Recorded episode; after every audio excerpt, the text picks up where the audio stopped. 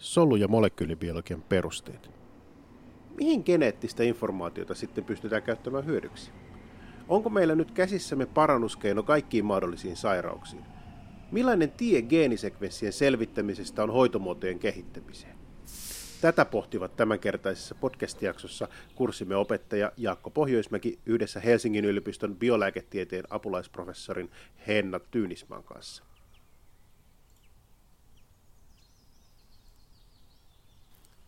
Meillä ihmisillä on lukuisa joukko perinnöllisiä sairauksia, joiden tutkimus on tällä hetkellä lääketieteellisen tutkimuksen keskiössä monestakin syystä. Perinnöllisen sairauksien avulla saadaan myös tietoa näiden sairauksien taustalla vaikuttavien geenien toiminnasta. Oppiaksemme lisää, niin kysykäämme asiantuntijalta, eli minulla on täällä tällä kertaa puhelinhaastattelussa lääketieteellisen molekyyligenetiikan apulaisprofessori, tutkimusryhmän johtaja Henna Tyynismaa molekyylineurologian tutkimusohjelmasta Helsingin yliopistosta. Henna, loistavaa, että suostuit tällaiseen nopeaan haastatteluun. Voitko lyhyesti kertoa, että miksi olet itse kiinnostunut perinnöllisistä sairauksista? No mä olen mun opiskeluajoista alkaen ollut aina hurjan kiinnostunut genetiikasta ja nimenomaan siitä, että miten eri geeneissä olevat erityyppiset mutaatiot voi aiheuttaa niin valtavan erilaisia sairauksia ja nimenomaan niistä molekyylimekanismeista, millä, mitkä on hyvin moninaisia, miten eri sairaudet aiheutuu. Ja aina aina kun me löydetään jotain uutta, niin mä haluan erityisesti selvittää juuri sen solun sisäisen mekanismin, millä, millä siitä yhdestä pienestä geenivirheestä päädytään siihen niihin valtaviin muutoksiin, mitä siellä solussa ja organismissa tapahtuu. Entä mitä nämä tautimutaatiot kertoo meille tästä geenin varsinaisesta biologisesta toiminnasta? Joo, eli, eli totta kai sitä kautta me tiedetään tosi paljon enemmän, mitä meidän kaikki geenit tekee – tai monet meidän geeneistä tekee, että kun me ollaan tunnistettu niitä eri sairauksissa ja sitten on päästy jäljille siitä, että mikä se niiden geenien ja proteiinien normaali tehtävä on. Eli me ei varmaan tiedettäisi läheskään yhtä paljon nykypäivänä kaikkien geenien ja proteiinien tehtävästä, jos ei näitä tautigeenitutkimuksia olisi, olisi tehty niin laajasti. Me ollaankin kurssilla puhuttu, että tämmöinen geenimutaatio, kun se löydetään potilaista, niin sitä ei vielä siinä vaiheessa välttämättä voida suoraan yhdistää siihen sairauteen. Eli puhutaan siitä, että tällainen mutaatio on assosioitunut johonkin sairauteen. Miten sä sitten lähdet käytännössä selvittämään sitä, että aiheuttaako se mutaatio oikeasti nyt sen sairauden ilmiasun vai, vai onko se vain sattumalta siellä?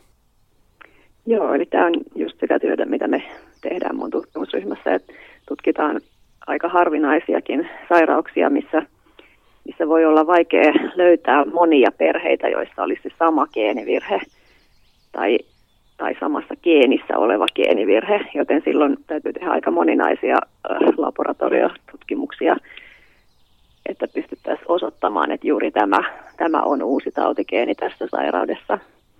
Ja mistä me yleensä yritetään lähteä liikkeelle on, että me ollaan saatu potilaalta ihobiopsia, josta on sitten tehty tämmöinen ihosoluviljelmä – eli fibroplastiviljelmä, ja me sieltä lähdetään ensin tutkimaan, että mitä sille geenille, geenille tapahtuu niissä soluissa, että jos mutaatio on vaikka sellainen, että se pitäisi vaikuttaa sen mRNAn ähm, stabiilisuuteen, niin, niin me tehdään PCR-menetelmillä, tutkitaan sitä mRNAsta tehtyä CDNAta ja katsotaan, että onko sitä siellä ja kuinka paljon. Ja sitten toisaalta voidaan, jos sen geenivirheen vaikutus pitäisi olla proteiinitasolla, niin sitten me yritetään saada käsimme hyvä vasta-aine, joka tunnistaa tämän, tämän proteiinin sieltä solusta ja katsotaan sitten, että onko sillä potilaalla sitä proteiinia normaali määrä tai onko sen sijainti solussa muuttunut jollain lailla.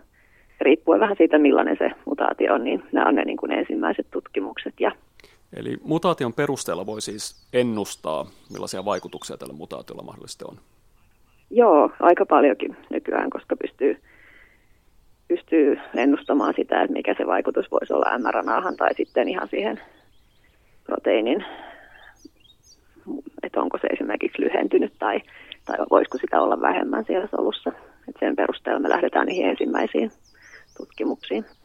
Entä jos tällä mutaatiolla ei ole vaikutusta siihen mRNA- tai proteiini määrään tai tasoihin potilaassa tai niissä soluissa, niin kuinka sitten lähdet tutkimaan sitä, että onko sen geenituotteen nyt vaikka entsyymin toiminta muuttunut jollain tavalla?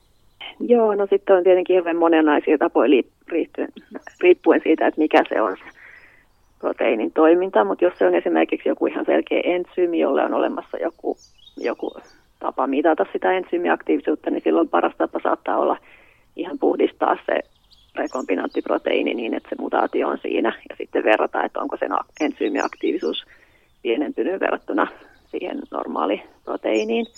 Mutta sitten jos on jotakin, jotakin, mitä voidaan kuvitella, että, että se mutanttiproteiini tekisi siellä solussa, ja jos meillä ei vaikka ole niitä potilassoluja käytettävissä ollenkaan, niin silloin me voidaan, voidaan, voidaan kloonata se mutaatio siihen cDNA ja, CDNA ja sitten ekspressoida sitä soluissa ja sitten yrittää katsoa, että olisiko sillä jotain, jotain vaikutusta siellä solussa.